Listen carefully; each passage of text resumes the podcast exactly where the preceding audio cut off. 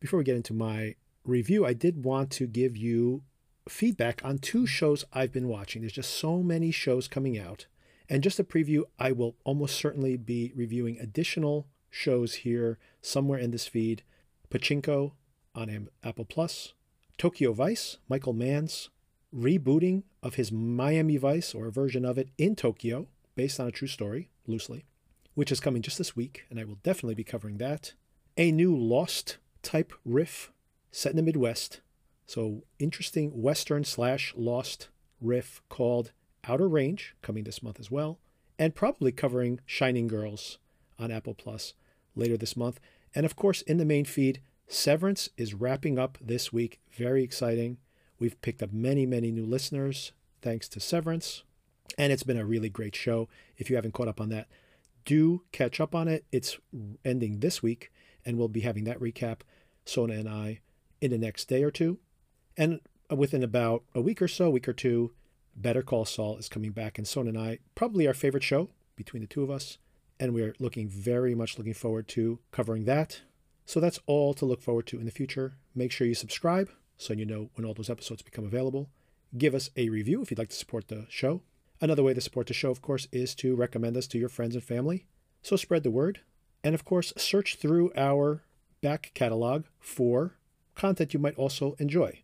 I'm also a music fan, so there's music episodes back there if you do have Apple Plus. There's a great documentary called 1971, the year that music changed everything. And Ian and I talk about some of our favorite music from that time, and we play some music there and review the documentary as well.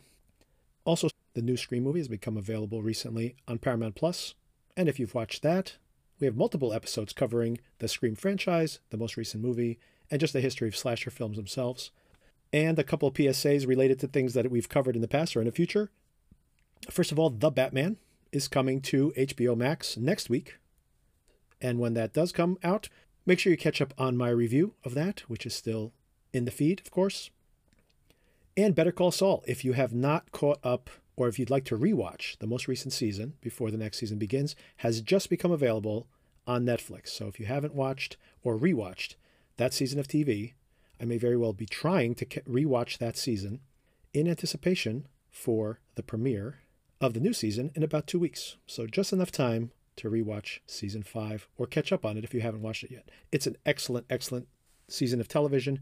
And like Breaking Bad, Better Call Saul has simply gotten better from season to season. A remarkable ability that these showrunners have been have been able to do to build on their success season over season. A very rare thing and really impressive achievement.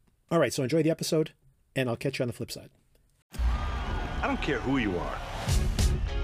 If you're a human being with two eyes and a heart, this game, this industry makes you feel good.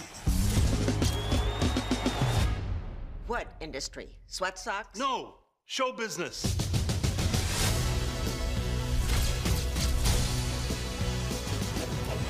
Hey, Dr. Buss. I'm going to buy the Lakers. Ah, no kidding. Welcome to sunny Los Angeles. Great for tans. Tell them to win the championship one of these days. Shit for fans. We are trading in an empire of real estate for what? The entire league is on the verge of bankruptcy. Shut up, Frank. So the first thing I'd like to discuss here it's amazing. We have such a, a fortune of new content available. It's very hard to decide what to watch. And I was on the fence until very recently as to whether I wanted to recommend this one or not. The show is Winning Time on HBO. Winning Time, The Rise of the Lakers Dynasty. And maybe this is just more appealing to people of a certain age, which I am, but I did not grow up in the heyday of Lakers. I think everybody has a time when you are mostly engaged with culture and sports in general. And that was my preteen to teen years. And for me, that was the time, the rise of the Bulls, actually, Michael Jordan. And this was after, honestly, I think the first time I was aware of Magic Johnson was with the announcement that he was HIV positive, that shocking announcement at the time. So I missed the rise of the Laker dynasty, that which is be, being outlined here in this show very entertainingly, I believe. It was the moment when they were passing the baton to the Bulls as the new dynasty of basketball. But what's very interesting in seeing this is it's not really the quality of the show. Honestly, I didn't love the first episode, directed by Adam McKay with his usual lack of, or I should say, his recent lack of any subtlety. If you've seen Don't Look Up this year, you kind of have a feel for this overly energetic style that he's established with his last few films. Although it is put to good use, breaking that fourth wall and directly talking to the audience does allow the creative forces behind the show to let in non basketball fans into what's happening on screen historically and in the context of the game. Now, I actually like this tone. I am not the biggest basketball fan in the world, although I do enjoy it, especially when I was younger. I was a big fan of watching it on TV. But I'm not completely ignorant to it either. And I think this middle ground works really, really well for me. Once again, if you're a diehard NBA fan, maybe this doesn't work for you. Maybe you know these stories and they're not well represented here. And if you're completely uninterested in the NBA, maybe a lot of this is going over your head, possibly. But for me, this really works. I, I find the characters, and that's the drive here. It's not the construction of the show. The first episode was a little too much Adam McKay style on it. After the second episode, which was, believe it or not, directed by Jonah Hill, very well, by the way. And I really did start to fall for the show. The third episode, ironically, I started to, I disliked the episode so much I almost quit the show. And then the exact same director, Damian Marcano actually directed the fourth episode, which I really liked so much that I was fully back on board with the show.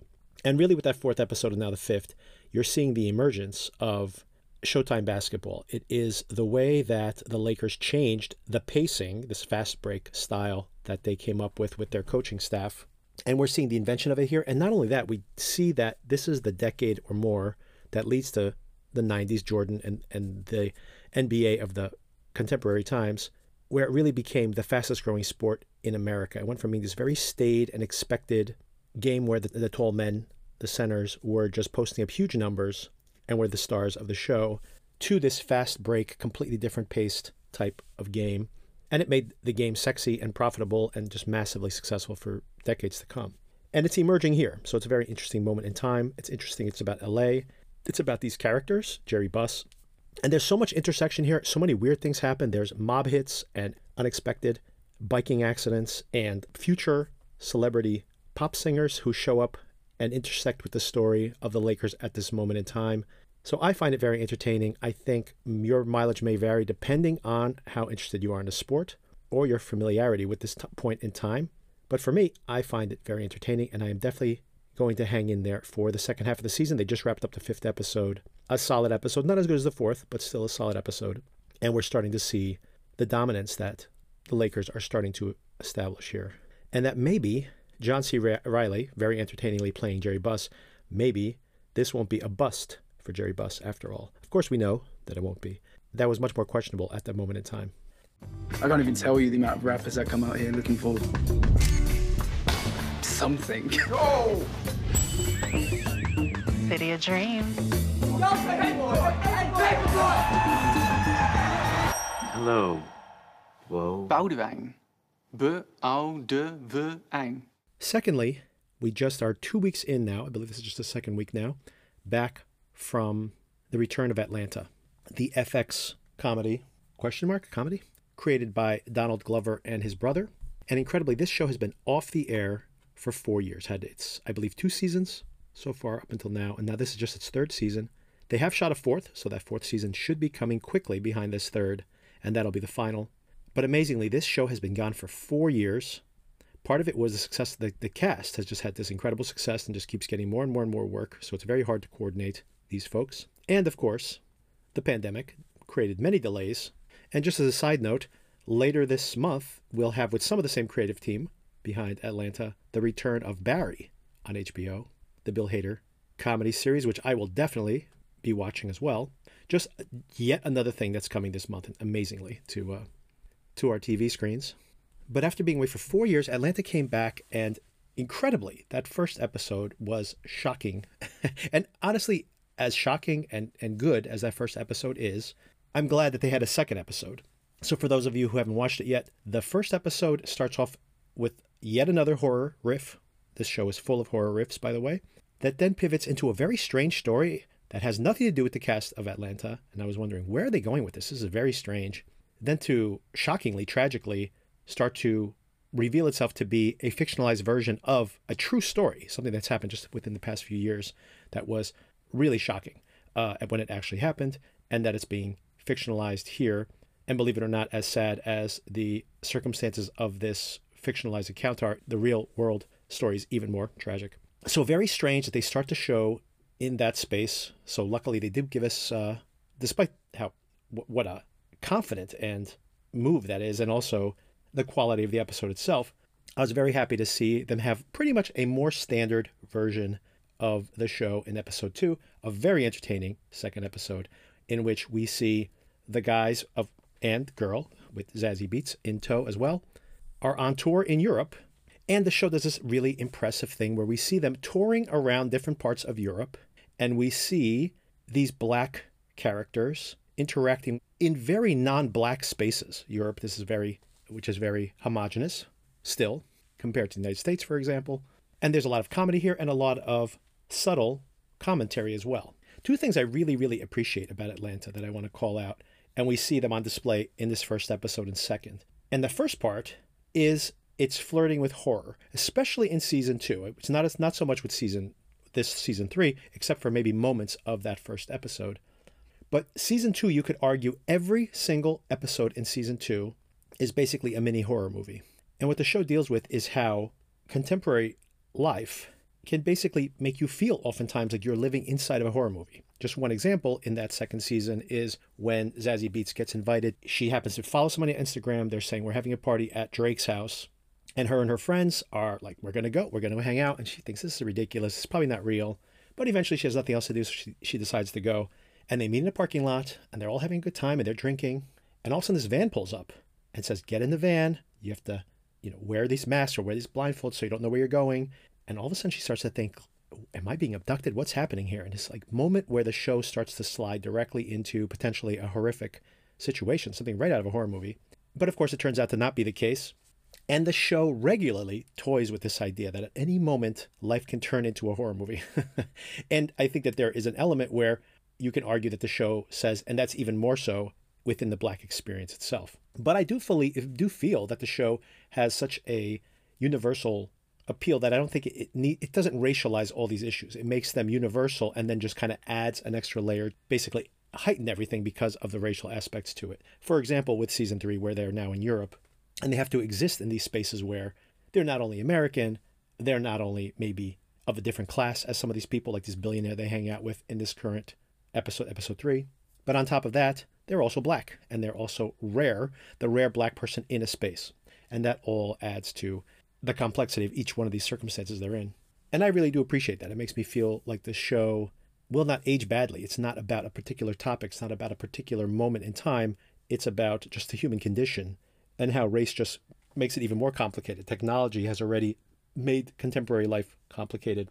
The class divide, the cultural divides of states and countries, etc. All these things have made life surreal in many ways. And then race is just a, yet another barrier that needs to be overcome. And this most recent episode, the third episode, not as strong as those first two, but that's okay. They're not all going to be off the charts greatest episodes. Although I do feel, especially considering how long the show's been uh, been away, there's an expectation that every episode is going to be at the absolute peak of quality. And this third episode had very interesting moments. Just some of them, like this stealthy billionaire's palace hidden in a slummy area of London. Very entertaining the way you have a mansion hidden inside of a brownstone in a, not so affluent area of the city. And also speaking to this cultural moment where incredibly rich people want to hang out with lower level people like celebrities of all kinds and are literally just throwing money around because they don't know what's going to stick. You know, we live in a world where there's cryptocurrency and NFTs and just every crazy startup idea out there that doesn't even work will just have money thrown at it. It just means that there's just con men hanging out amongst the rabble in these situations, you know, hanging out with these uh, rich people, and nobody knows what's real anymore. And that's something that's brought to light here in this episode. And as dense as that sounds, it's really not. It's actually pretty lighthearted, this episode, despite some of the darker moments, especially where someone's getting a, uh, you know, being like internet canceled in real life for something they did not actually do, which is pretty shocking and a crazy moment in the show as well. So basically, this means it's a wild ride. It's a very strange show. If you've never watched it before, really watch it from the beginning because it eases you in with a pretty straightforward comedy sitcom kind of situation And now it's kind of become whatever it wants to be from week to week. It can really be anything it wants to be. So you really have to meet it on its own terms. But if you are already a fan of Atlanta, just a reminder that it's back and it's just as good as it's always been. And one more recommendation, by the way. I have recommended in this feed previously another FX show called Reservation Dogs about some Native American kids growing up on a reservation, which in many ways reminds me of Atlanta. It's a show that seems on its surface to be very straightforward, but yet it's very, very, very specific. It's very funny. And then when you least expect it, it really knocks you over the head emotionally. And uh, if you haven't watched that, then definitely catch up with that. It's coming back for a second season. Did not perform that well when it first played, but got a lot of critical support. And I think over time it has been picking up an audience. So if you haven't seen that one, definitely check that out too. If you are a fan of Atlanta, I do think you'll like Reservation Dogs. Very, very different show, but has a lot of the features I like in it. A very specific cultural milieu, but using that to tell a very universal story, very universal in its specificity in both cases. So that's another thing I've been watching and another thing that I've been enjoying, and it will be on probably next couple months at least, with a final season shortly to follow. So, probably maybe even before the end of the year. So, with all that out of the way, here is my recap review of episode two of Moon Knight. And check this feed later because if you're catching it early, you're going to hear just my recap and review. If you're catching this later, you'll have my conversation with Nick immediately following that, where we will discuss both episode one and episode two. Well, no wonder your scales don't balance. It must be very difficult having all those voices inside one head. Stephen Grant, hmm? Mark Spector, Khonshu. I'm curious, do you think that Khonshu chose you as his avatar because your mind would be so easy to break, or because it was broken already? No. Not broken. Just, just need some help, maybe. That's right. That's why I'm here. To help. Okay, what is it? You see him? You see him right now? That's a privilege I no longer have. Kill him. What's he saying? Is he telling you to kill me? Break his windpipe. Yeah, yeah, yeah. Well, just remember, you don't have to do everything he asks. so before you get excited, and put on the cape.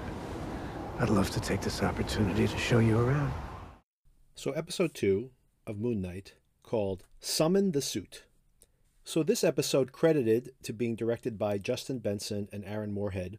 And I do want to spend a few minutes talking about these filmmakers. So, a couple things. Marvel has been so happy, apparently, with the work that these filmmakers provided that they have given them season two of Loki to do next. Something I am very much looking forward to, season two of Loki, which I think has been the strongest of all of these Marvel TV shows.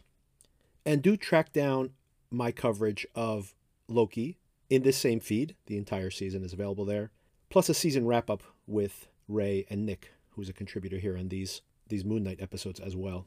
And I did want to spend some time speaking about Benson and Moorhead as they're known. They've had a very interesting career. Back in 2012, actually 10 years ago now, they made a very low budget film called Resolution. Very interesting film that is actually an intervention film. It's about a friend who is drug addled and how another friend comes to this cabin in the woods to help him to, to go clean, basically for a weekend or, or longer. And what's so fascinating about this incredibly low budget film is how they used the constraints of this low budget to make something really interesting. And not only that, but how this mythology, the mythology that's established in that first film, actually plays itself through all of their subsequent films.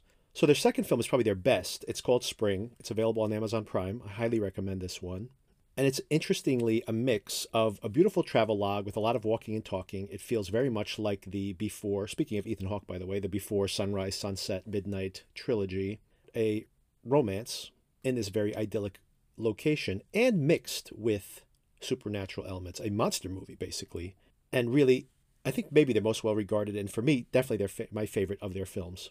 In 2017, they had their probably their biggest breakout, where they themselves star as brothers in a film called The Endless, which is still available on Netflix, and was a huge success for them on Netflix, which started a relationship they have with that streaming provider, which led to their follow up film, Synchronic, which I think is probably their worst film, but it's probably their highest profile because it stars Anthony Mackie and Jamie Dornan. So, with real stars in it, but still not their strongest film. And they've continued that relationship with Netflix. They directed some of Archive 81 this year, which was very successful but has not been brought, renewed for a second season, strangely. And a film that has gotten rave reviews on the festival circuit so far this year. Another film starring the two of them called Something in the Dirt. And that's actually coming just within the next month or so. But do track those down between Netflix and Amazon Prime. I think you can watch all those films. And I'll include uh, links to them in the show notes if you guys are curious to catch up on them. But what's really fascinating about these guys, these friends that have been friends for many years and collaborators, is that they have been able to build a uh, universe of characters on their own whole cloth. They've created a mythology on very low budgets. And not only that Marvel's bringing them in as part of their brain trust for the Loki shows, but there is a rumor that Moon Knight is going to have its own branched universe if this show is successful of these secondary Marvel characters. And it's possible that they want to use Benson and Morehouse's skill at building these intertwined narratives into a larger whole, something that Marvel obviously loves to do, and potentially handle, handing them a part of the MCU. So all that remains to be seen. But I personally, as an aspiring filmmaker at one point in my life, find their uh, careers pretty inspirational. And I do think that the direction's a little bit better here. It very much feels like it's within the MCU. This kind of assembly line they have. The f- once they establish a certain style, and so much of this is probably pre-visualized and pre-thought out. The sets are probably built. There's a a large collection of creatives that are designing these stories and these worlds. And I assume these filmmakers have relatively limited control over how they can improvise within that stricture. And some do better than, than others. So it really does feel very much like a whole uh, of the same cloth as the first uh, episode. Definitely a little more action packed, but maybe not as satisfying for me personally for the fact that I think I miss the fractured narrative, which I find very compelling in the first episode. Pretty much excised here for the purposes of allowing Mark and Stephen to speak. And that's where we land towards the end of the episode, and I'll break down the whole episode now. But I think that's where I feel more optimistic about the direction of the show. In short, I want this thing to become a more supernatural. There's already supernatural elements to Raiders of the Lost Ark. I would hope this would be an even more supernatural Raiders of the Lost Ark. And I do think we are moving in that direction here at the end of this episode. Overall, I thought this episode was a little uneven, but I do like where it lands. So as the episode begins, we see that Stephen is in his apartment. He wakes up, he immediately springs out of bed. Of course, the sand is not disturbed because Mark does a good job of covering things up. And he's still chained to that post. it's a pretty comedic, actually, how he stumbles out of bed. But the jig is up. Stephen knows what's up. I don't even know why Mark is still trying to keep up this facade. When Stephen shows up for work, of course, the bathroom has been destroyed.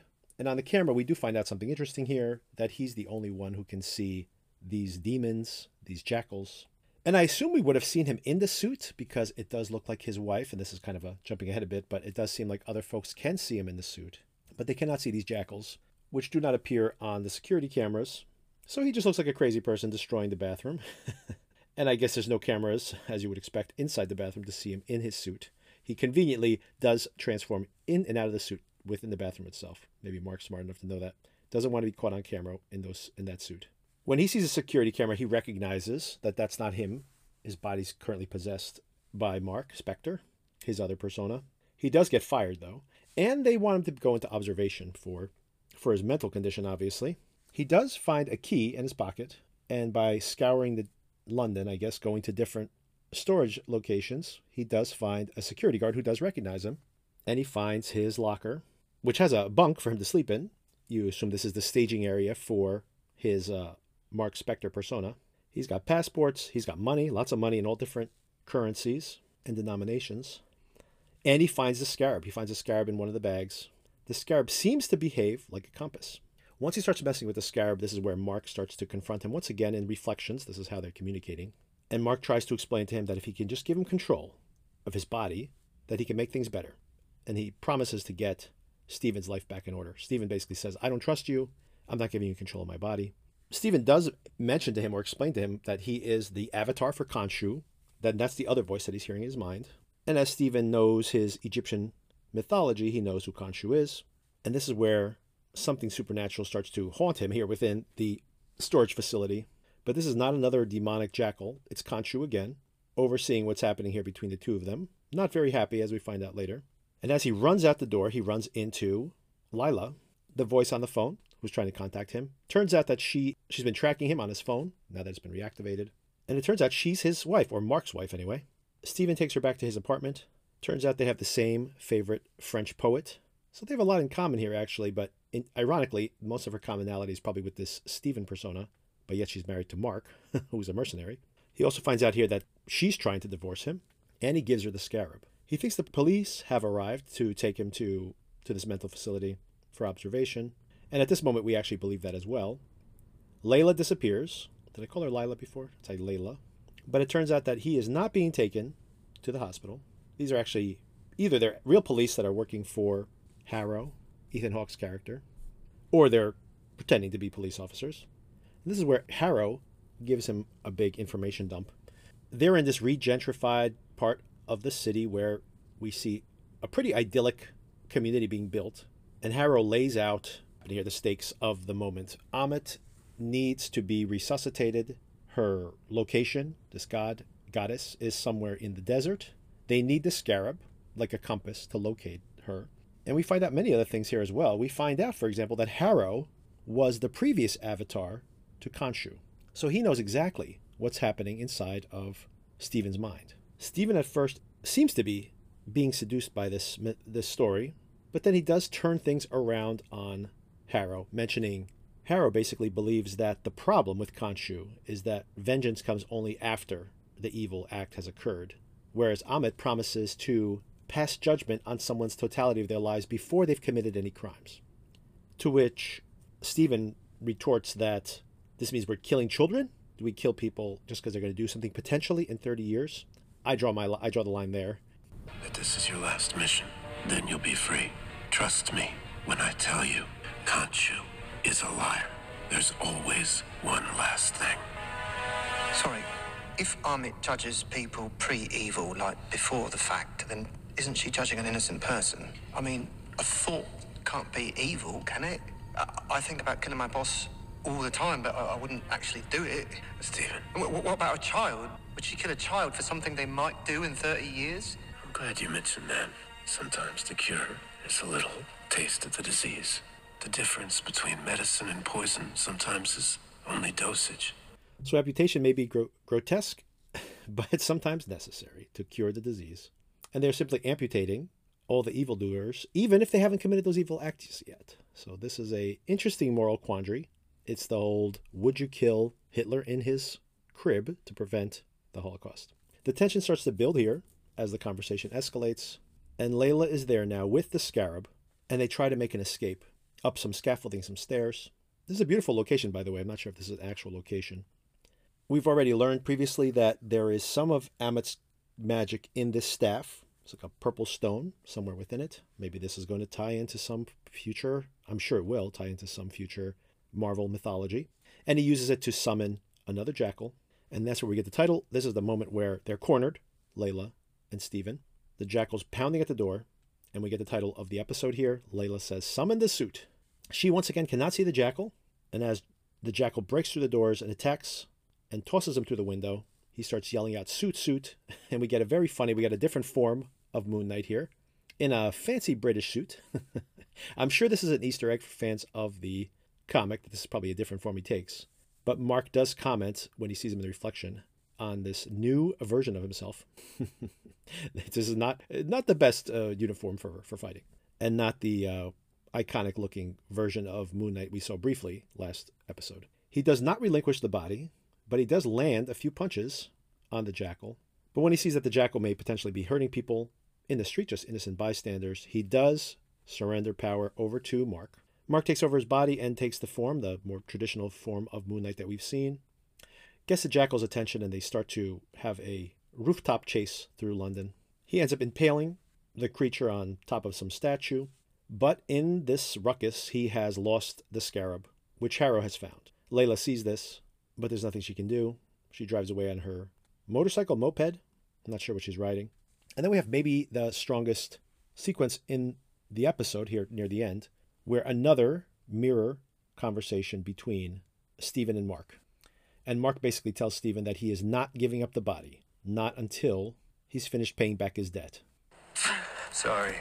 I've always managed to keep a wall between us, but something's changed. The one who controls the bodies become stronger. The reflections help, but most of the time it'll take all your willpower just to be a fly on the wall. You can't do this. Keeping me trapped in here, you have no right. My whole life, I can't go on a bloody date. I can barely keep a goldfish alive. I lost my job. It's been you. It's always been you. Eating away parts of my life like a parasite. When I am done, when I have repaid my debt, I swear to you, never see or hear from me again. I promise you, we wouldn't be alive if we caught you. And my servitude is the price that I pay. What kind of servitude? The kind that leaves me covered in blood. Yeah, well, that blood is on my hands. You ruin people's lives. Everything you touch, you ruin. You hurt people. You abandoned your wife. You left her stranded. I did not. I am protecting her. You don't know what you're talking about. Yes, you did. I saw. I saw. Khonshu has his eyes on her. He wants her as my replacement, and I'm never going to let that happen. You hear me? You're a liar. I don't Steven, believe you. you. Don't I don't trust anything about. you say. You hurt I'm people. letting him But I'm never going to let you hurt Just anyone up. else ever again. Steven, Do you hear shut me? up. I Just will shut never up. Give you Stop a it. moment. Steven, shut up. I promise.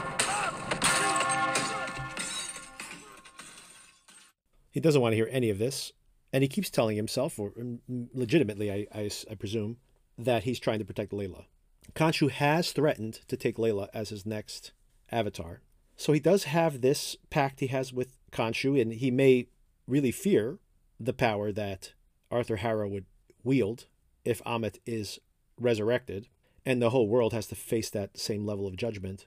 But he also has the personal stakes of trying to protect Layla, his wife, from this same fate. And this is not a subtle show, by the way. We basically have everything that gets said between the two of them reiterated by Khonshu just a minute, minute later. Khonshu does promise to protect him with everything he has. And I guess he has to because this is his current avatar in the world. And Mark does want Khonshu to promise that he will then promise to let him go. Although I'm not sure how trustworthy this this god is, this strange desiccated bird skeleton and once again just explicitly threatens that Layla would be the next avatar. And then we have this beautiful shot, which I think is just CGI, but there was real shooting in Egypt, so I'm pretty certain we're going to see beautiful Egyptian locales in the next episode. But we just get a little preview of it here. Mark or Steven, not sure who this is at this moment, awakens. I'm pretty sure it's still Mark in control of the body, by the way. Looking at his reflection, probably looking at Steven, and he is awoken in this place. He's drunk, and when he opens the curtains, we see the pyramids of Egypt. And I'm sure that everybody now is on the hunt, very Indiana Jones ish at this moment, on the hunt for Ammit's burial locale. And I do hope to see a very Indiana Jones esque adventure next week, which I would very much love to see in comparison to all of this setup that we've seen in these first two episodes. Okay, so that's the breakdown. I still have all the same concerns I had last week. I'm warming a little bit to the Steven character compared to how irritating I found that accent last week. I also have warmed to Khonshu's voice here. It's not as goofy when they're actually having conversations compared to that just that booming voice out of nowhere that we saw in the previous episode. So all that is to say that everything that I found an issue last week is still present here, just a little less, let's say. And I do like this setup for what could be more traditional action adventure. And it really depends on execution to see how that goes next week and in the up- upcoming weeks. I do feel like we have spent two of these six episodes, there's only six episodes, just setting things up. And I feel like this setup has been a little inelegant and reiterating some of the same points in this episode that we saw the first episode rather than moving things significantly forward. And I would like to see more Moon Knight being not just like punching a jackal, but doing more of the Batman type stuff. Just, you know, I guess I'll just start teasing it now, but this Moon Knight character is a vigilante in the mold of Batman. And maybe once again, just me with my expectations, I kind of expected this show to be more about that vigilante character with sprinkling in this supernatural mythology so that maybe we would culminate with some moment of in the desert where all the supernatural forces are at play and i feel we have just jumped directly into the ste- into the deep end and we've kind of skipped the whole batman-esque character that you know theoretically hopefully whether it's daredevil or batman this kind of vigilante tough guy character and then bring in the supernatural elements which is my preference but i'm still open to being to, to, to having my expectations reversed because honestly i was a little confused by how strange everything went with loki for example immediately. We're jumping directly into this brand new mythology of this multiverse and these time cops and I ended up loving that show completely. So I still am open to it. I am just simply a little wary of what I've seen so far. But I do like elements of this, uh, and the things that annoyed me the first time a little annoyed me a little less this time, and speaks to what I felt last week that maybe this was a show that would have benefit, benefited from having two episodes premiere right away to kind of introduce us more fully into this world. All right, so that's my hot take, and let me know what you guys are feeling about this. You, are you enjoying this more than I am, or are you skeptical like I am? And I am also very curious to see what Nick thinks of this. And if you're hearing the full episode, you're going to hear his reaction right now to episodes one and two. And if you're not listening to the full episode, then do check back tomorrow. I'm posting this on Wednesday, so do check back on Thursday for our full reaction and review. Talk to you soon. So I actually reviewed this in the podcast episode I dropped this week when I was doing the recap of Moon Knight, but I'll recommend it to you. I'm not a huge NBA fan, but back in the day, you know, I grew up in the time of, you know, Jordan and uh, the whole Bulls dynasty. And there's a show on HBO, I think I mentioned this to you maybe earlier, called Winning Time, the rise of the Lakers dynasty. Have you heard yes, of the show? Yes, yes and I've been watching it. They're halfway through the season now, and it's been very uneven from a quality of show standpoint. It's been very uneven, but I find it so entertaining to watch because you're seeing the emergence of that fast break ty- type of basketball, the Showtime basketball. And I really like that, especially now that they're starting to play that kind of basketball. It's very exciting to just see these guys finally clicking.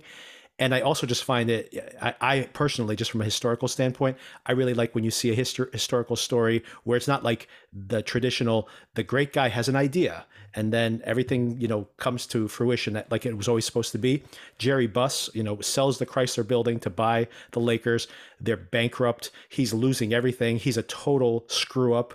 Um, you know, it's like one accident after another and somehow this all comes together almost accidentally. And i really like that this idea that like you know life is messy history is messy.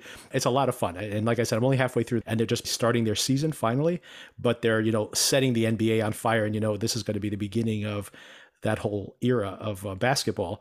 It's uh, just the nostalgia for that time period is kind of fun yeah, that no, I'll definitely check that out. Um, I'd heard about it, no, but I'll, I'll go on your recommendation for sure and and and, uh, and check it out. I mean, you got me into Severance, so uh, I trust your I trust your opinion. oh wait, they just had the finale last night. Holy cow! Wait till you see the ending. What a shocker that is. You, you, oh, you're you're in for a ride on that one for sure. I'm looking forward to it. I'm only yeah, I only finished uh, episode three was the last one I got through, and uh, you know it's it's pretty it's pretty crazy and it's pretty slow. It's pretty slow at start, and wait till you see where it ends up. You won't believe it. It turns into like a straight up thriller by the end. It's like really fun stuff. Nice. So, what did you think? You've seen both episodes, right, of Moon Knight. Where, yep. where how do you feel about it? I, I was curious to have this conversation with you because I know, and I'm kind of in the same camp with you that I like the stories when they're a little more grounded, and they're throwing us right into the deep end with this one. So, what did you think about these two episodes? I, I like it. It's you know, and I'm kind of surprised that I do because uh, I, I like the more grounded Marvel Cinematic Universe entries. Although I did like Guardians of the Galaxy and how grounded is right, that. But exactly. but in terms of you know everything going on with the multiverse and all, I I kind of like this. I I like this uh, show so far because it's sort of a story into itself. Yep. It's it's it's somewhat grounded in that you're just dealing with um, you know Steven and Mark or you know the same whoever the, whoever this guy is. It's definitely new in terms of you know what what the MCU is trying to do, but in terms of the story, I kind of like it because it's a story into onto itself, and I'm curious to see where it goes. I like the characters. The acting's incredible. Yeah. The acting's been great and uh, so far i enjoy the storyline you know i just i like I, am curious to see where this is going in terms of you know what what they're trying to accomplish or prevent from happening um, ethan hawke's character you know obviously is very interesting as well you know that was a little bit of a curveball that he said he was uh, he was the avatar for uh Khonshu, I forget his name. Khonshu, yeah, yeah. yeah. And uh, I thought that was interesting.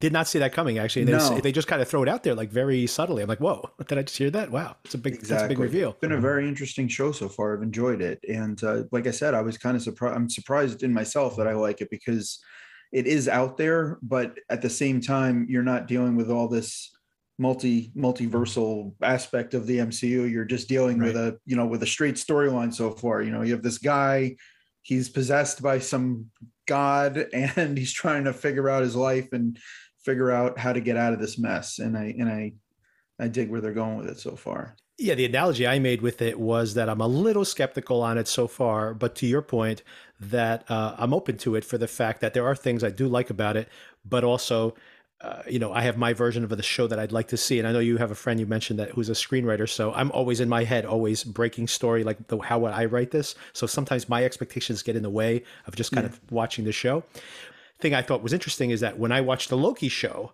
I'm like, man, they're throwing us into the real deep end like right away, and I ended up loving that show. So yeah. it, it's not to say that you know my skepticism won't come around at the end, but you know once again, especially because I am a fan of horror.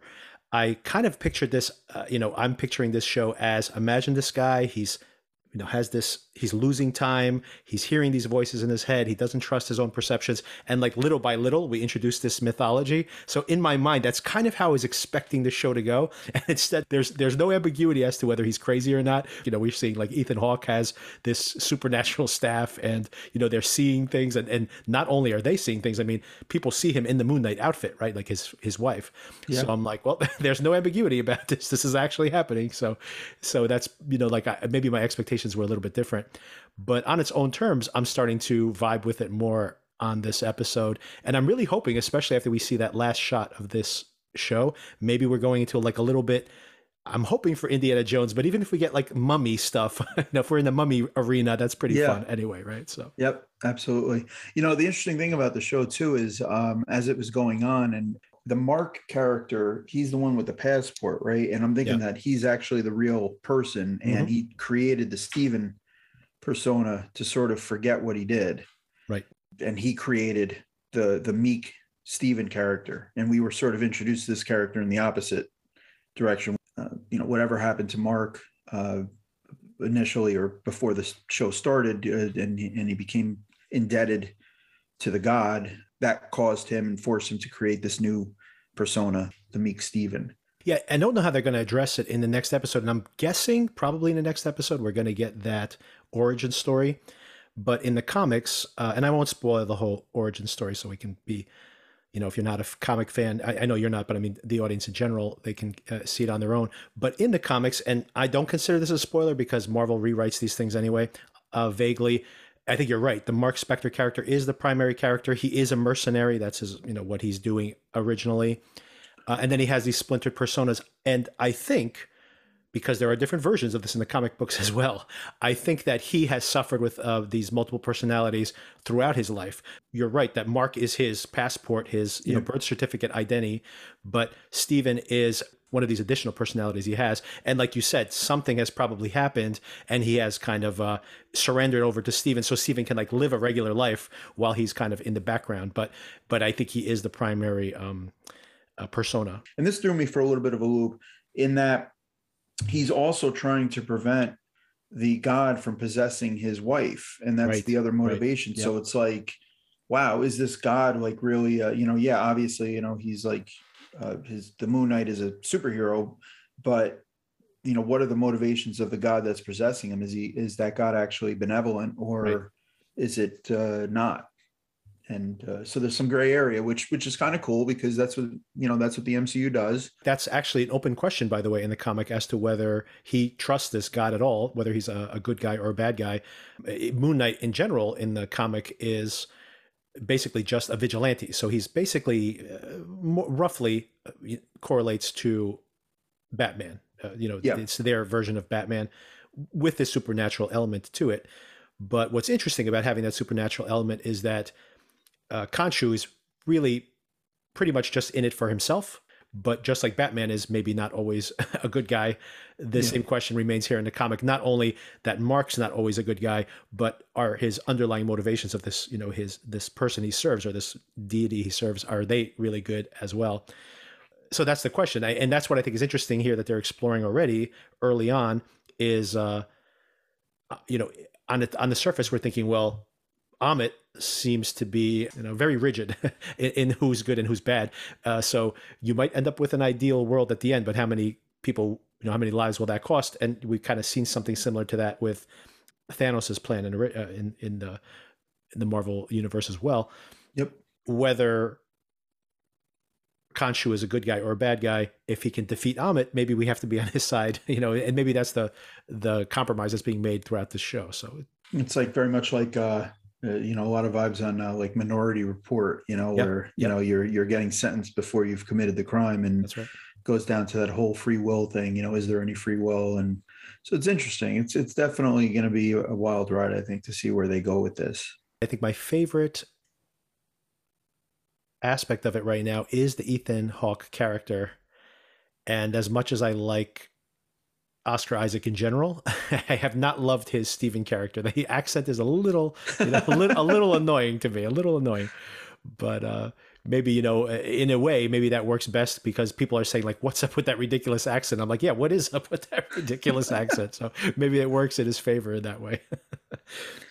Yeah, no, Ethan. I, I've uh, the Ethan Hawke character is great. I've, I've, uh, he, he's he's an incredible actor, obviously, but uh, you know, it's very, uh, very stoic, very, you know, very methodical, very convincing too. You know, even that scene where he sat him down, he gave him, he gave him the lentil soup, and he's Yeah. talking to him about this is what we're doing and this is what we're trying to accomplish, and it was great because you're sitting there and you're like, oh, maybe he's not so Yeah, bad, you know. And then exactly. he then he kills the the homeless guy who found the. Uh, it's like, Right. oh, okay. He's yeah, that's actually guy. one thing that I always like in, uh, you know, any not only a comic book movie but any action movie in general, like uh, even some of the James Bond films, is when you sympathize with the villain, the supposed villain, when you're kind of you see their point of view. It's like okay, I can, you know, I, I think that that's always the scariest villain, where it's like you can almost see yourself on their side. It's like like Warmonger in uh, Black Panther. I think is such a great character because it's like, well, he does have a point. you know, so and that- it makes it more sympathetic, right? and uh, yeah, uh, very much like Kang also in um, the end of Loki. Yes, when he's, when absolutely. he's explaining the whole thing, like that was that that character was terrifying because you're sitting there and you're like, he's probably telling the truth. Although you know we we talked about this a few uh, set you know times ago when we when we talked uh, about Loki. You know whether or not he was telling the entire truth is remains to be Right, seen. But nevertheless, when he was explaining the whole uh, you know reason for his being there and and and and TVA, you're sitting there and you're like, wow, this is this is this is terrifying because of you know the possibility of it being true. And same with Ethan Hawke's character in Moon Knight in Right. terms of just how he's explaining, you know, why he's doing the things he's doing, and and you know he's very um, beholden to his Right. ideals, and that's what makes him a terrifying character because there's really no reasoning with him. If he's going to be killing people for Ammit, he's going to be impossible to convince to go the other way. He's he's the most well informed of all these folks, basically, right? He's like, I've been there. I was Khonshu possessed me too, and now I'm with Ammit, right? So the point is that not only can you not convince him because he's already walked in everybody's shoes in the show. Ironically, he's walking in shoes at the beginning with in, in putting glass in his shoes, right? But um, you know, he's not only has he kind of walked the walk uh, throughout this entire show, he's also like he knows everything that's going on. Everyone else is trying to catch up to him, and it's just like, well, if he's on you know Ammit's side, then like you said, sometimes it does make you worry. Same thing with Kang, where you're thinking in that moment, by the way, not going all the way back to the Loki show, when they have that conversation with Kang, you're like, well, maybe Kang's right. Like, I don't want Kang to be right, but maybe Kang is right. You know, so you know he's the one who's lived a, a million lifetimes. So you know, we should we second guess him at this point? Exactly. So I am uh, curious to see where it goes from there. Yeah, likewise. He's, uh, I guess, you know, he woke up in Egypt and Yeah. Well, you know, I, I think you're right, though. I think we are going to get backstory in this next, Yes, uh, I in this next ex- episode, wh- which will be good because it'll, you know, it'll, things will start to make a little bit of sense. But from what I, what I gleaned from when Steven was taken by the fake police officers, it's, it seems like Mark was part of some sort of military group that was trying to, I think, rob some archaeological dig or something like that and and something happened something transpired there and that's how he ended up becoming possessed Yeah, I, I honestly don't which know which direction they're going to go with the actual origin story. There's so many different versions of this origin in the comics, but in general, he is almost killed, betrayed by somebody normally, but that may not be the case in this origin. He almost dies. He's in Egypt, and uh, he gets rescued by somebody who basically places him in front of this statue of Khonshu, and then Khonshu basically saves his life. And like I mentioned before, in the comics, there's actually some versions of the storyline where it's ambiguous as to whether he really is supernatural or not. Like, is he just crazy and he thinks he's supernatural because he's, you know, survived this thing? There's no ambiguity in this version of the show. And I mean, just the MCU in general, I don't think they're at a place yet where they're not they're not that vague with the with their storylines yet. They're going with uh, straight up superheroes and superpowers and you know. Yeah. And i guess that wouldn't fit in either right? If he was just like some crazy guy if he was just batman for example right? Which uh, now here's a whole digression here on batman but i found it so funny when i watched justice league. I did not watch the director's cut. I tried to but i couldn't get through it and and I hated that original version. And I'm like, well, I hated it, so I'm like, okay, I hear this one's better. I'm gonna give it a shot. And I start watching it, and I'm like, it's not that different, and it's twice as long, so I got to I got to turn it off. But I did find very funny when I watched that that you're like, you have Wonder Woman like literally can leap a mile yeah. away. She has her lasso. She's you know basically impervious. Uh, she's lived centuries.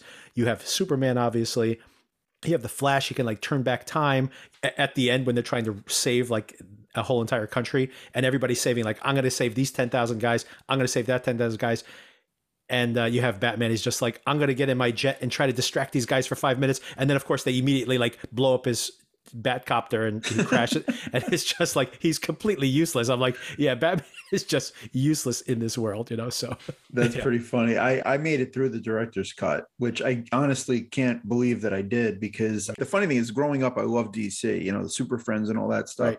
But man, I can't watch any of these movies. But somehow I got through that director's cut. I will say it was better than the original one, which which isn't hard. You know, it's not a huge yes. bar to to, to beat. Exactly. But the ending is tremendously different in yeah. the director's cut than in the original. I've seen that ending that which they yeah. which is all new. They shot all of that new for the for this um yeah uh, version of it, and I did see that because I wanted to see that. But once again, I, you know, I I hated it because it's beautiful, right? It's really well designed, which is in general what Zack Snyder does. His visuals are great, but I just once again, it's doubling down on this thing that Batman, I mean Batman, Superman is a, an evil yeah. person. Superman must be destroyed or he's going to kill everybody. And then we have this future vision where it's like, that's right.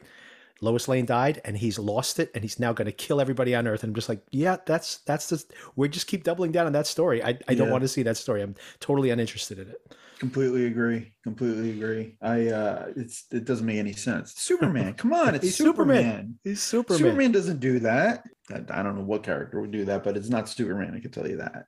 You haven't seen the Batman. Have you seen the Batman? I haven't. I haven't seen that yet. Um, I'll, I'll, I'll probably wait. I mean, I'm kind of like, uh, you know, I, I, like the Christian Bale trilogy. I got out of it a little bit because it just, you know, the the, the whole whole Ben Affleck terrible DCU. Yeah. It's just like I I'm like, oh man, I'm I'm off of uh, I'm off of DC Comics right now. But uh, I'll, eventually see it because I did hear it's excellent. Um, it's on HBO this week, so it's oh, it is. It's oh, coming. So. I should say next week. Next week, it's coming to HBO. So I would yeah, definitely so recommend it. it. And it, yeah. it looks. Uh, I mean, I have issues with this representation of Batman in general.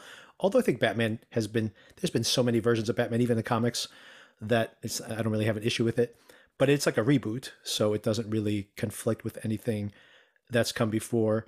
Just there's so many incredible visuals in it and for me just from a design standpoint i think it's just so beautiful. There's this one sequence where he's like well you see it in the trailers actually they give away so much in the trailers but he's beating up these guys in the hallway and their machine guns are going off and the entire sequence is lit just with the machine gun fire and it's just incredible these like really cool, oh, that's cool. decisions that are made in, in the design of the film but uh, yeah, it's worth it just for that. It's very dark. It's not for kids. It's like so dark. It's incredible.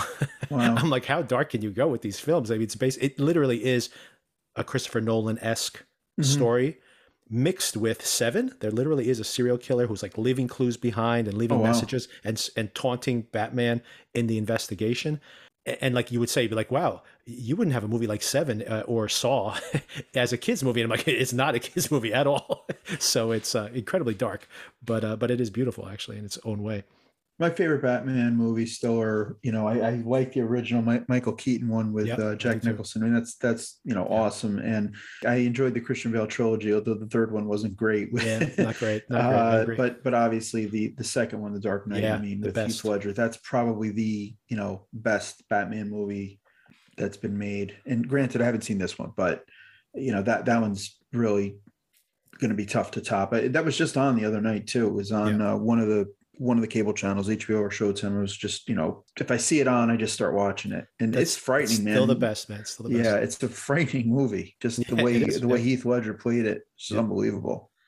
Speaking of a sympathetic character, that's the same type of situation where he's not sympathetic at all, but he's logical, right? Like you, you, you, hear, you see his reasoning, and once yeah. again, that's why he's appealing because you see his reasoning. He's like, well, once again, a lot of times he's not the one who's in the wrong yeah. in his rationalizations, yeah. right? So it's, that, that's what makes him even more dangerous, right? I love when you you get shows like this, you know, just like you know Moon. You know, again, we're going to see where Moon Knight goes, but similar to something like Game of Thrones, where yep. the characters that were originally bad, you know, quote unquote bad yep. guys, turned out to be not so bad. You know, Jamie right. Lannister, you know, pushes Bran out of the tower in the first episode, and you're like, well, we know who the bad guy is. And then right. Three seasons later, you're like pulling for Jaime Lannister. You know, right. you, every you like him. You know, and it's just uh, I think that's what makes a compelling show because it's not black and white. It's you know, there's a lot of gray area, and uh, and that's what that's what um, I think is going to make this show good. And and you know, looking back at it, you know, when when we talk about the MCU, I mean, most of the uh, movies that we've agreed on in terms of the ones that we like the best, those those movies are you know have those characters that are not necessarily black and white, but they're right. there's someone in a gray area, and those are the types. Uh, those are the movies that at least I've liked in the MCU the best. Um, granted, you know, Thanos was bad, but he did have he did have rationale, right? Exactly. you yeah. know, behind what he was doing in Infinity War and Endgame. Yeah, an, an, example of that I think is before the finale of the Marvel films, the the last two Avengers films. I think my previous favorite to that was Captain America: Civil War, and not only because I love to this day, I love that whole fight sequence in yeah. the uh, you know on the at the airport but beyond that, it's uh, the fact that you know they're fighting against each other because they both are right in their own way, and I find that really interesting, right? Where you're fighting not because there's a good guy and a bad guy, but because there's a disagreement. And the last thing I like about that so much is also the fight at the end between yeah Tony and uh, Captain is so great because the stakes are you know compared to pre. I've complained so many times that it seemed like every single Marvel film up until that point had a giant yeah. spaceship or something floating over and they're going to destroy a city or, or a world or whatever. And all of a sudden you end it where the climactic battle is just the two of these guys having a fist fight and they're both really vested in what they're fighting for. But what they're fighting for is like so low stakes, but it's the end of this friendship, which has more yep. stakes than a whole city being squashed or something. So it's pretty crazy, but that's what I, I liked about it. Sometimes that's why when they go lower stakes, I kind of think that that's the direction they should be going. Exactly. There's a lot of smaller stories to be told, right? Exactly, and that's that's what we've talked about. You know, um, you're you're 100 percent right. You know, in terms of you know Tony's Tony obviously wants to kill um, uh, the Winter Soldier. Uh, you know, because he killed his killed his parents, yeah, but at the same time, it's you know Bucky's Cap's friend from growing up, and he, you know he really wasn't in control of himself. He was severed. He was he was severed exactly. he was completely severed, and uh, you know that's the thing. And and it was just it was it was it was an amazing uh, it was an amazing movie for that reason. And that's that's what I'd like to see a little bit more. You know, when we talk about grounded, that's what I would like to see a little bit yeah. more of. You know, stories like that. But I think I, I, don't think you can go back to that. So yeah, you know, in in the in the grand scheme of things, you know, Moon Knight is as crazy as it is with with the with the gods that you know you've got these gods now that are controlling people right. relative to the rest of what's going on in the MCU right now with the multiverse this is actually a pretty uh, you know relatively speaking it's it's pretty grounded right now because you're just dealing with this guy who's trying to figure out exactly what's going on and how he can get himself out of this situation even though you've got all these mystical elements to it. Oh, that's what kind of what I liked so much about the Loki show, by the way. The stakes are incredibly high. Like you're you're going beyond the multiverse at this point. Like it's all of time itself. But the stakes seem so personal in that show as well, right? So I think that's what they kind of got that blend right. And maybe the TV shows are going to end up being places like, you know, we saw Hawkeye. Yeah. Maybe that's the places we can, or if we, you know, if they do revitalize, seems like people are very excited about Daredevil. Maybe they do do another season of Daredevil now that they have them integrated into Disney Plus. So yeah. maybe, hey, why not do another season of that? They can do that as well, and that could be very low stakes, and maybe that's where those type of stories are going to go, right?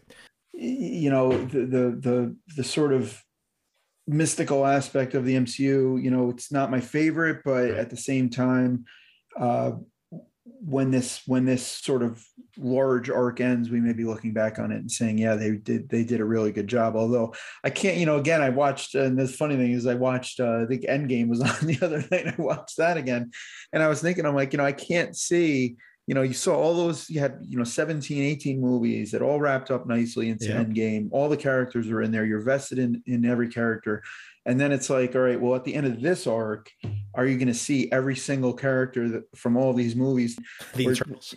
yeah, well, that's what I was getting at. You know, like, do we care? Like, mm-hmm. do we care what happens to the Eternals? I, you know, I, I, I you know, I don't. Uh, I completely agree 100%. And I am, once again, completely skeptical that they can pull this trick off again. But I'll tell you, I remember when that first Thor movie came out, I'm like, I don't know. Thor, I never liked Thor when I was a kid. Yeah. And uh, Chris Hemsworth, uh, you know, they, they even then, he was like the butt of the jokes. Like everybody was kind of be like, look at this guy, you know, but yeah. he wasn't having that much fun with the role. And I was just kind of like, I don't know. Like, you know, I, I didn't mind. I kind of liked him that he was in on the joke. I liked all that stuff, but I just did not like that movie at all. I've never rewatched it uh, after that first time I, I saw it and I like love Thor now. He's like my favorite character. So you, yeah. you never know what's going to happen 10 years from now, right? When this thing wraps up the next That's phase, right? Very true. But, uh, but I am very skeptical. I, I watch the Eternals and I'm like, these guys don't know what they're doing right now. no, uh, well, Ragnarok saved, uh, yeah. saved the Thor character. Yeah. Um, I mean, no, he was good. He was also good though in the Avengers. Uh, yes. Uh, bo- both of the Avengers movies, the, the original and then the Ultron movie. What really got me into his character was was Ragnarok because oh, that still is in my top still top three for me. Uh, I think MCU. so too. I think yeah. so too. Yeah. It was just funny and a great movie, great story, and uh, it set everything up. And then, of course, you know, at the end, it, it's right before Infinity War starts, and uh, but that that movie really saved that character for me, and, and to a certain extent, Hulk, because the Hulk movie was yeah. so yeah. freaking horrible. yeah, I agree. That, you know, I, I have watched that once, and I've, that's one I've I've never watched again. I watched no that reason one to watch that again. No yeah. Reason. I'm this of this I'm the same way. I, I really prefer these more grounded stories, but absolutely one of my absolute favorite is the Ragnarok film, like you said. And it's also one of the most absolutely bizarre, you know, he ends up on this garbage planet and like it's just one bizarre thing happening after another. But hey, I'm in for the ride because I just love those characters. I just think it's so funny. And uh, yeah, I just I love it. Right. So there's an example of, you know, hey, if you tell a good story and you entertain me, I'm I'm on board, right? So exactly, and and and get great actors, which yeah, which they have. That's been. very important. Yeah, very important. You know, the, the the, the actors that they've had in, in the recent installments have been uh, excellent. I mean, not not to say that you know the older MCU movies didn't have great actors either, but uh, you know, even even you know this the Moon Knight, uh, what a, what a cast! I mean, it's yeah. just a great cast. Um, and what is it? F. Murray Abraham is the yeah. uh, is the, is the uh, voice of Khonshu, yeah. Yeah, exactly. Which is, Academy Award winner.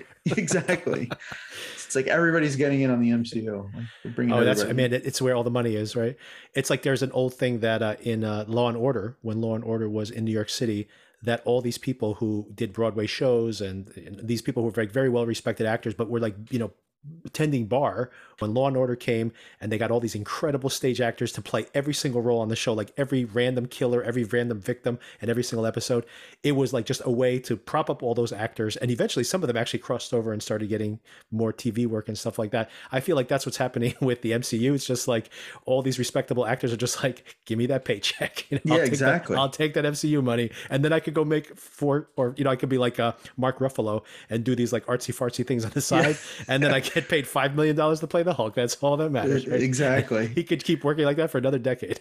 you know, it's funny too, because I think back, you know, back when there weren't as many superhero movies. We were talking about Batman before. You know, remember when Batman came out with Michael Keaton? Like, yeah. there were not many superhero no, movies. I mean, before that, it was really the Christopher Reeves Superman. Yeah, Superman, ten years. Yeah. yeah. and then you had Batman, and I remember what a huge deal that was when it came out. And everybody's like, "Oh my God, Batman's coming out! This is a Batman movie!" And um, you know the actors in hollywood look down on yep. these types of movies and now it's like completely flipped now everybody Absolutely. wants everybody wants, wants to be in them Yep. I mean, you had Anthony Hopkins in there as as uh, uh, I almost said Zeus, but um, as Odin. You know, but you know what? That's why you get these actors. To be honest with you, it's like you get an Oscar Isaac. He may not even get to like really stretch his legs in this role uh, right now, but they never know. Like ten years from now, there could be you know Moon Knight maybe might be very important to the mythology, and you need to you know if you're going to have a whole Yeah. uh, you know earth shaking moment uh, on this back of, of a character. Hey, you want to have a Robert Downey Jr. there at that moment. You got someone like, or which is funny because you have a Robert Downey Jr. who's a whole generation older than like a Chris Hemsworth who was very young at the time. Yeah. And but in both cases, these like really really charismatic guys. And you know what? Everybody loves them. You could put them in bad movies, and people still turn in to, to watch them on to watch screen, it. right? Exactly. You know, it's funny too. Like there's so you, you reminded me. I'm, I'm sure you saw The Martian, right? Yeah. So it's like I was watching that a few weeks ago, and and uh, I was watching it with my son, and I was like, all right, let's count all the all the characters that were in that are in the MCU. They're in this movie, and it's Right. like it's an incredible number of Yep, incredible exactly. number of people in it. They're all in there. You had Winter Soldier, Mordo. Yeah. You had uh, Wong is in it. Yeah. Uh, Donald, Glover's in yeah. it, uh, who was in Spider Man, Yep. and then uh, you had uh, uh, what's his name from Ant Man's in it uh, as as as one of the pilots. It's just like amazing. Yep. There were like I think eight or nine actors from the MCU in The Martian, and uh, Oh, and you had Matt Damon, by the way. Matt Damon. Matt had a- Damon who had played- a yep. cameo. Had a Yep. cameo in, uh, in one of the uh, Thor movies in Ragnarok, right? It's the Yep. Ragnarok. Yep, fake Loki. Yeah, and uh, You got you, you could, and I mean that's like a Robert Pattinson model, I think, where since he made these Eclipse movies, he's been making, and I mean he's made some great movies, by the way. Like if you ever never saw Good Time, incredible performance in that, so good. But he makes all these little movies, and he just makes really strange films too. That I mean, do not get big audiences. I'm sure his Eclipse fans are not following him to some of these really weird fringe movies he's making. But now he just got paid who knows how much money to make Batman, and he's on board for more. So I'm sure that his paycheck's just getting bigger and bigger, and he can make as many weird little movies in between that he wants because Yeah. hey, he's uh, he's got his uh, his mansions paid off. So yep, yep, exactly. all right, so uh, let's leave it there for now. And uh, we'll uh, pick it up next week. And I'm very curious to see. I hope we see that origin story next week, and we'll see where we go. yeah, yeah, no, that'll be great. Did you uh, do you watch Better Call Saul? Yes, Oh, that's and that's back. coming back on. Yeah, next week. Right. Yeah. Yep. And I've actually, speaking of that, I've got to watch the.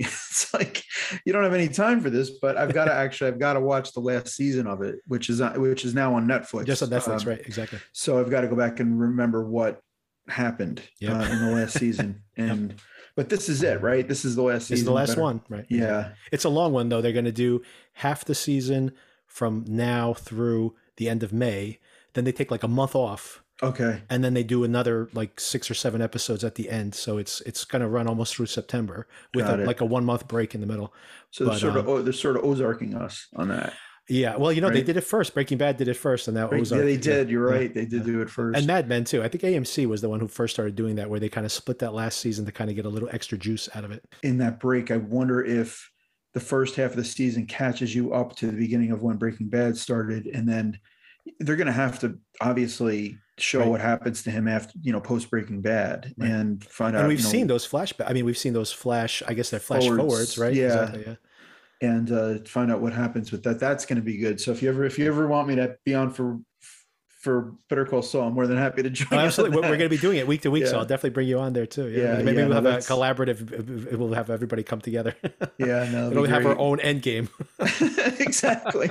As long as I'm not cast as one of like the Eternals, I'm good. I, I'll Exactly, take, I could take like a small part. It's cool. That's great. I'm looking forward to it. All right, sounds good.